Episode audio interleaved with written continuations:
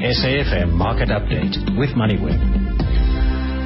Thanks, Greg. Exactly five minutes after six o'clock, Hilton Tarrant with you on the market update on SAFM this Monday evening. A reminder of our SMS line 34701 with the keyword market. That's 34701 with the keyword market. If there are one or two questions uh, that come through on uh, the SMS line, we'll uh, get to those sometime before half past six this evening. David Shapiro is prepared for uh, what could be a, uh, a rough winter.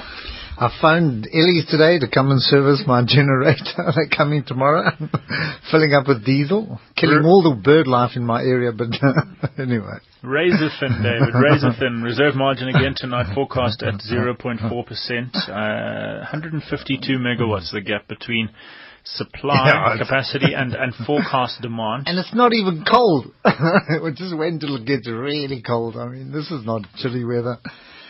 So you can get away with that. You've got to go buy your gas heaters. You've got to take gas. Mm. And uh, I was actually talking to Ellie's today. I mean, uh, they, they've got a way of actually getting your house, you know, fully on gas and on all these different alternative energies where you don't rely on the power source anymore. 152 megawatts, though. Mm. That's a couple of kettles and a no, swimming pool pump.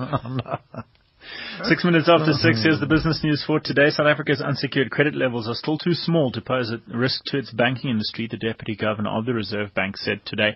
Unsecured loans, which are not backed by collateral and therefore riskier and more lucrative for banks, totaled 453 billion rand in March, an increase of 24% from a year earlier. That's according to Lesetja Kganyago.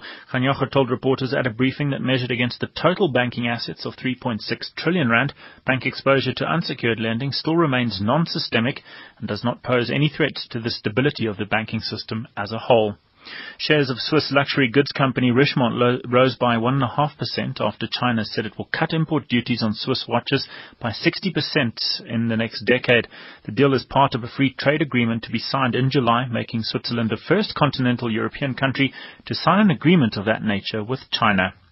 And the number of retrenchments at Anglo American Platinum could be reduced further, the Minister of Mineral Resources, Susan Shabangu, said. Without mentioning the number, Shabangu said that through Section 189 of the Labour Relations Act, which the Department of Mineral Resources would participate in, the 6,000 mooted retrenchments will be further reduced Amplats already loses 2,000 people every year through natural attrition. Well, turning to the markets, the JSE ending up 1% today at 41,432 points. The rand at 963 to the dollar, 1450 to the pound, 1245 to the euro. Gold is at $1,393 an ounce. Platinum $1,446 and a barrel of Brent is at $102. SAFM Market Update with MoneyWeb. Well, David, market quiet today. US closed for Memorial Day. UK closed for a bank holiday. Very quiet. I, I, was just thinking of those Richemont. I mean, even without the duties, I still couldn't afford one of those watches. It made absolutely no difference in my life if we had to lift duties on, on those kind of ones. I mean, they're hugely expensive. Anyway, it was, um, you know, jokes aside, it was one of the, the big leaders on the market today. Mm. It was led up by both industrials and financials. And it's, it's peculiar because I would have thought that with both the US and UK markets, trade would have been thin. It, you know, trade would have been light. Uh, we normally would have found people taking profits, avoiding the markets, and yet we had some very, very strong gains both on resources and industrials, and at the top end of the market as well. It wasn't in the small and medium caps. It was uh, Anglo's, Billiton, uh, Sasol. If you go onto the industrial market, all the all the top shares. Breweries had a very good day. Richemont very strong. MTN, Vodacom. So it um, you know it was more or less in the heavyweights that actually led the uh, you know to the heavyweights that actually led the market upwards. 52 week highs on the market. Sasol 437 rounded some yeah. change. Uh, lots of property stocks in there. Coronation getting even steamier. 63 rand a share. AECI 105 rand a share. Omnia heading for 200, 173 rand a share. The winners are winning. You know, if you look at the market, uh, it looks like the money's chasing the winners on the basis that these companies will produce sustainable profits, even if they're at quite heady uh, multiples and that. So uh, the same thing with Coronation. A, a great dividend, pay out almost all of their earnings. So in this kind of market, if you're going to get returns like that, why not stay with it? And with the JSE holding its own, um, even if the profits remain the same, you know, you're still going to get a fairly good dividend. In fact, a lot of the defensive stocks, Discovery, I don't know if that's dis- defensive, but um, you know, a good company that produces good profits, Liberty Holding, um, and the financial side, those are the ones that actually held up. On the negative side, you've got ABIL and Capitec. Just, you know, listening to your story, mm. your introduction there, just dragging the market down. Still a lot of concerns about uh, where that side of the industry is going. Capitec under renewed pressure. Uh, mm. Some speculation in the Business Times yesterday that uh, things are being loans are being extended, extended yeah. uh, for a longer period. Mm. Not a surprise though. Capitec did tell us this. I think so, but I think there's a worry because the longer the loan, the less likelihood you, the less likely you're going to be repaid. Um, so I'm not saying that they, they haven't got good risk control measures, but that's the understanding. So the more provisions you have to make against that, and these are bigger loans as well. So it's not only are they extending the loans, but they're increasing the size of them as well. So you're going to, into a realm which uh, we're not quite sure. Uh, where it will lead us. You know, these are starting to get big loans. I mean, they're in the multi thousands. ABIL at a 52-week low today, 16 rand 70, uh, closing down 3%. Pick n Pay also at 52-week lows, under 40 bucks, 38 rand 95. Yeah, I'm surprised because you know there's a view that even though uh, it's going to take time to turn around, that you know management will get there. So I'm surprised to see them as weak as they are, because on the other hand, you've got shares like uh, Mr. Price and some of the other retailers just just just going ahead. You know, saw famous brands results out today. Um, which no doubt you'll talk about. You know, companies like this are producing the goods and attracting the investments. Esau Frankie out with mm. uh, results, one of the smaller specialist construction groups. Uh, big turnaround mm. there. Mm. Earnings tripling from 6 cents to 21, uh, 20, 20 and a half cents a share. Well, a strong order book. It is a strong order book, and I think it just it shows you because it's it's not a big company, and therefore they pick up one or two good contracts that can make all the difference to their uh, to their business. But you know, even so, if you read the, the the report, still worries and challenges out there, you know, in the industry. But they're a specialized company or have got specialist um, areas, and and I think it's good to see them at least holding their own. Illovo Sugar, mm. we heard from Tongaat Hulett on Friday. Illovo Sugar full year sugar production up 14%, headline earnings up 43%. We spoke about this one last week. Mm. It's it's run pretty hard. Yeah. Uh, we saw the results out of Zambia. Um, uh, that those were posted probably about two weeks back yeah. now already. So we would have seen those numbers. Pretty good. I mean, uh, everything went right for them. Pricing, uh, um, crop uh, no, I, I don't know if it's a record crop, but certainly um, a, a, huge crop. So last year they were, were taken down by drought in South Africa. This year it turned around. So it's the kind of volatility you will get, but uh, seems to be in a very good result, very good dividend. So long may it last. But it's a it's it's one of those companies. Don't pay too much for it, you know, because you gain, you're going to face volatility. But when it comes right, you know, your returns are high. Property company Vukile, uh, full year numbers out. It's mopping up everything. It's bought half of mm. East Rand Mall. Mm. It's buying uh, another couple mm. of regional shopping centers. What is interesting is if you look through the numbers, rent collections um, mm. across retail, office as well as industrial, those are actually improving on 2012. You wouldn't have mm. thought so. No, not in the retail space. Um, I suppose it also depends where you are, you know, mm. where your malls are and uh, um, where the spending's taking place. But I, I'm a great favourite. I know that property companies took a bit of a bashing a week or two ago with the bond market, but I still think it's an area of the market, particularly um, you know companies like Vukile and that they're all well run. Redefine, um, Growth, Growthpoint. Investec yeah, strong Property company. Fund. You've done phenomenally well out of them, and you're getting fairly good returns, give or take uh, one or two years where things may be under pressure. But this is testimony to this. This bears testimony to this. How's this announcement from Phumelela today, David? Uh, Phumelela and a French fund have applied in a tender process to run tote betting on horse races in Greece for 20 years. That's too hard for me. I don't know what to say. SAFM Market Update with MoneyWeb. 14 and a half after six, or famous brands, which owns the Steers, Wimpy, Debonairs and Mug and Bean brands, amongst others, will open its first Steers outlet in London's Clapham district in July, its first Debonairs outlet in Mumbai, India in the same month. The company has overhauled its business model in an effort to get closer to its franchisees and to consumers.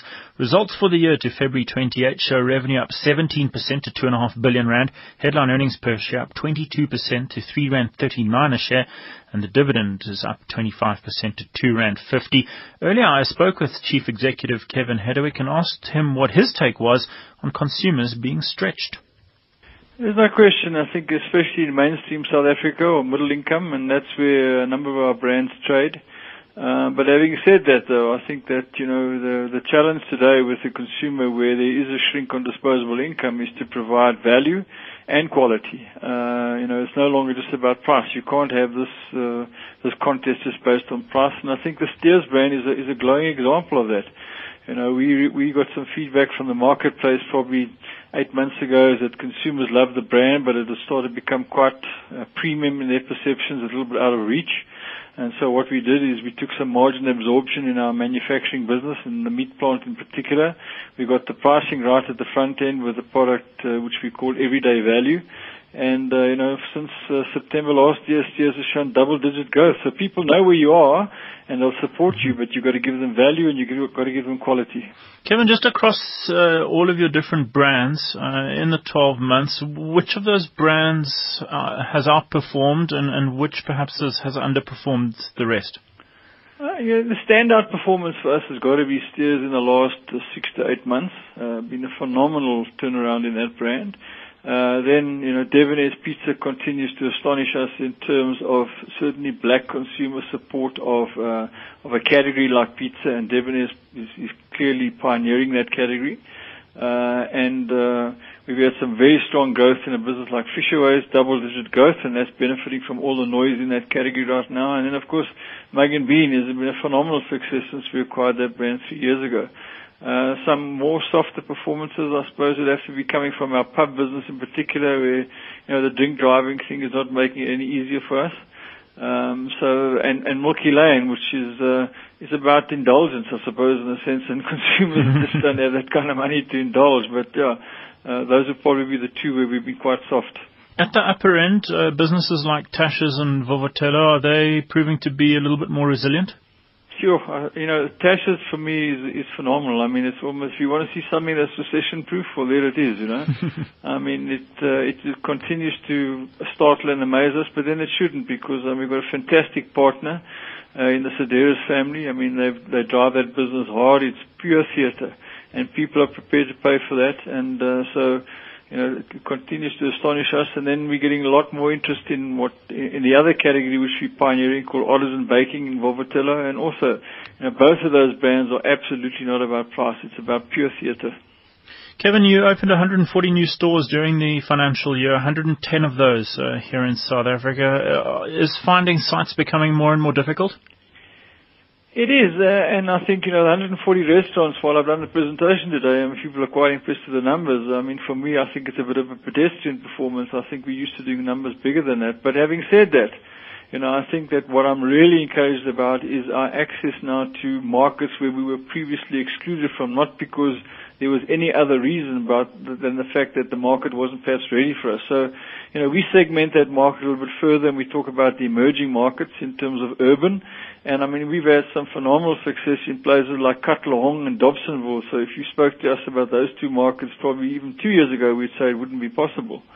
And then also emerging markets rural. I mean, uh, we've just done some, some work in a place like Butterworth, which is uh, in the Eastern Cape. Mm. And again, I mean, phenomenal results.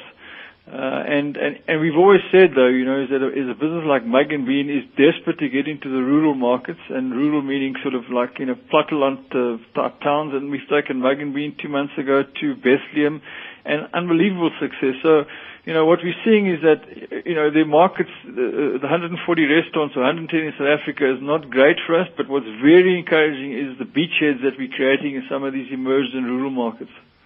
What about Africa, Kevin? Uh, now 7% of your total sales. Will that be the big thrust going forward? Yeah, look, we're very excited about Africa. You know, we've been we've been in Africa for 12, 15 years. We're in 15 countries now.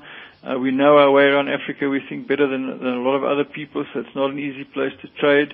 But our strategy for Africa is clearly defined. We've put some additional resources into Africa, and it's about narrow and deep two words. You know, we're in 15 countries. We don't want to be in any more, but we want to be very deep in those countries. We understand that to be successful in Africa, we've got to change trading formats maybe. We've got to change menus maybe.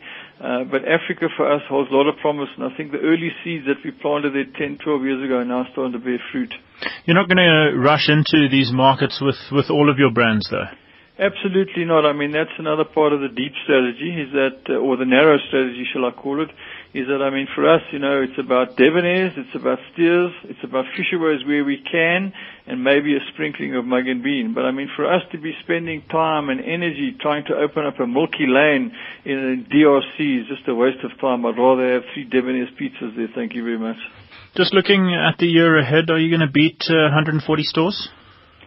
Yeah, the plan really for the year is to open 205 stores in South Africa and uh, 55 outside of South Africa. So, you know, it's going to mean we're going to have to go some, but we also have the, you know, we have the um, the added benefit of the fact that we've added brands to our repertoire and our portfolio. So that does give us another category in which to go and uh, kind of open restaurants. Uh, so yeah, you know, if we're having this conversation next year this time and we hadn't opened 200 restaurants, at least I'd be disappointed.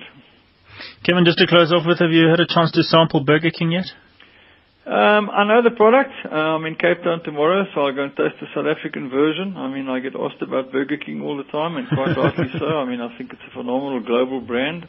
Uh, and, you know, we welcome that type of competition because I think that there's enough uh, more than anecdotal evidence to suggest that when there's a lot of activity in a category, the category as a whole does benefit. So, you know, Burger King are going to make a lot of noise about burgers, and uh, you know that just happens to be a place where Steers is very, very strong. So, you know, and uh, we, we we we just know that we'll benefit from that activity. In fact, we've got three restaurants that trade in the same precinct as Burger King, and from the day they've opened, we haven't even seen a flicker on the radar screen in terms of downward trend. That's Kevin Hedderwick there, the Chief Executive of Famous Brands, and the longer version of that interview will be available on moneyweb.co.za overnight. It runs for well over 10 minutes, talking about all sorts of detail, uh, especially those uh, stores opening uh, outside of South Africa and Africa. The Steers opening in uh, the UK, Debonair's opening in Mumbai, India. Hmm. David, I hold these shares. Yeah. Um, Tasha's recession-proof. Hmm. I, I don't know whether it was a comment made today, but um, you know, he says it's the only restaurant where a chap who owns a Porsche actually queues to get in, and you've seen it downstairs. But uh, you know, you know what impresses me as well, and, and what draws me to the share because I do own them is uh, if you look at the operating profit, a hundred and uh, well, one third of it of the oh, comes from supply chain. Mm. So this is a better manufacturing company than um, than Tiger Brands or any of those. You know, rather buy this because they supply, they make the they make the product, supply it to their own brands, and then get a, a royalty on it. So it's uh, it's a really a good operation, you know, vertically integrated and some really good brands. I Even agree with him on Steers and Burger King. You know, Burger King's closer, I think, to to a McDonald's, whereas Steers is a much better, you know, much better product. Even at 90 Rand and some change? You know, as I said earlier on, stay with the winners. You know, just, he has a man who's going to produce more stores opening, much better growth, almost. And what I like, go look at the cash flow as well. Mm. They reinvest in the business. It's it, very important that. One of the other things in the numbers today is it's interesting to see they relocated and refurbished around about 100 stores mm. in the mm. country. Mm. So they're actively managing these. That's they're not letting, they're not letting a store decay and, and close down. They reinvest in their brands, you know. So Mug and Bean that you're seeing today under uh, uh, Kevin is not the same that you saw before. This IntegriTax feature is brought to you by the Chartered Accountants of South Africa in the interest of providing professional tax planning solutions to minimize business or individual tax risk. Well, in this month's IntegriTax feature, we're joined by Piet Nel, Project Director for Tax at SAICA Standards. Uh, Piet, talking about the regulation of tax practitioners, the new Tax Administration Act requiring certain things. What exactly is it requiring tax practitioners to do? Um, yes, what what the Act requires of tax practitioners to do is that, well, that basically they say any natural person, and that means it's not companies or other entities that provide advice to other people with respect to tax legislation or uh, or even only just complete or assist in completing returns that the other person must submit to SARS must now fall under the jurisdiction of a what they refer to as a recognized controlling body and must in addition to that be registered with SARS as a tax practitioner. And the deadline for this is um, end of June. So from the 1st of July, you must be you must meet these requirements. You must be registered with SARS and fall under uh, recognized controlling bodies um, jurisdiction if you want to do any tax work. Now, SAICA does fall under that uh, under that category of, of bodies recognized yes. under the Act. Uh, five bodies recognized, and it's not likely that uh, SARS is going to recognize any more. That's correct, yeah, yeah. The other bodies are, um, SARS referred to them as bodies that were existing in the field, but initially there were some 17 bodies that applied. Um, and it, it is quite interesting to note that SARS is not prepared to, to entertain further applications. We believe that the existing, the bodies that were approved now will not be able to handle, or the members of those bodies will not be able to handle all the work, and that many people that are currently doing tax-related work will not be able to join the bodies because of the minimum required, um, you know, entry requirements and training requirements. Some bodies like us set an exam before you can become a member of our of our body. So, so what happens, Piet? Uh, what happens with those people providing tax services who can't join any of these five bodies, perhaps the other three bodies as well? They're kind of stuck, uh, stuck in, in limbo. Yes, they are. Um, the Act specifically states, um, the Tax Administration Act, that a person that after the 1st of July now um, fails or neglects to register as a tax practitioner um, and will be guilty of an offence and upon conviction subject to a fine or even to imprisonment of a period of up to two years. So, so it doesn't really affect the taxpayer who makes use of a person that is not registered, but it would affect that, that person providing the services. That person would be contravening the law. Um, and that, that I think is a serious uh, problem. Is there any indication of why SARS is doing this? Yes, um, the process actually started in 2002 with Trevor Manuel, um, sort of acknowledging that, that many tax taxpayers, and I think it's because of the complexity of our legislation, was making use of people to assist them with to meet their tax obligations. And they wanted, uh, they being SARS and National Treasury, wanted to make certain that the people providing those services are adequately trained, adequately qualified to do so, and, and secondly that they also fall under the jurisdiction of a body where SARS can then report unprofessional conduct or them meet, failing to meet these, um, you know, what, what SARS requires to, to, to, to work at this required level of, of expertise. So, so principally, SARS has introduced the regulation of, of this and forcing it down that it must be recognized body so that if they then want to report, they will report to those bodies. And that will ensure that, that taxpayers get a better service in the end. Piet Nel is Project Director for Tax at SAICA Standards. This IntegriTax feature was brought to you by the Chartered Accountants of South Africa in the interest of providing professional tax planning solutions to minimize business or individual tax risk. IntegriTax is an electronic tax newsletter published monthly by the members of the South African Institute of Chartered Accountants. CASAs have extensive taxation expertise and experience. Consult with the CASA for professional tax planning and advice. For up-to-date, relevant and insightful tax articles, visit www.saica.co.za forward slash IntegriTax. 28 minutes after 6 o'clock. Mike van Straten is Chief Executive of specialist retailer Verimark. Uh, Mike, revenue is flat, earnings down by two-thirds. You're being hit from all sides, not least the week around.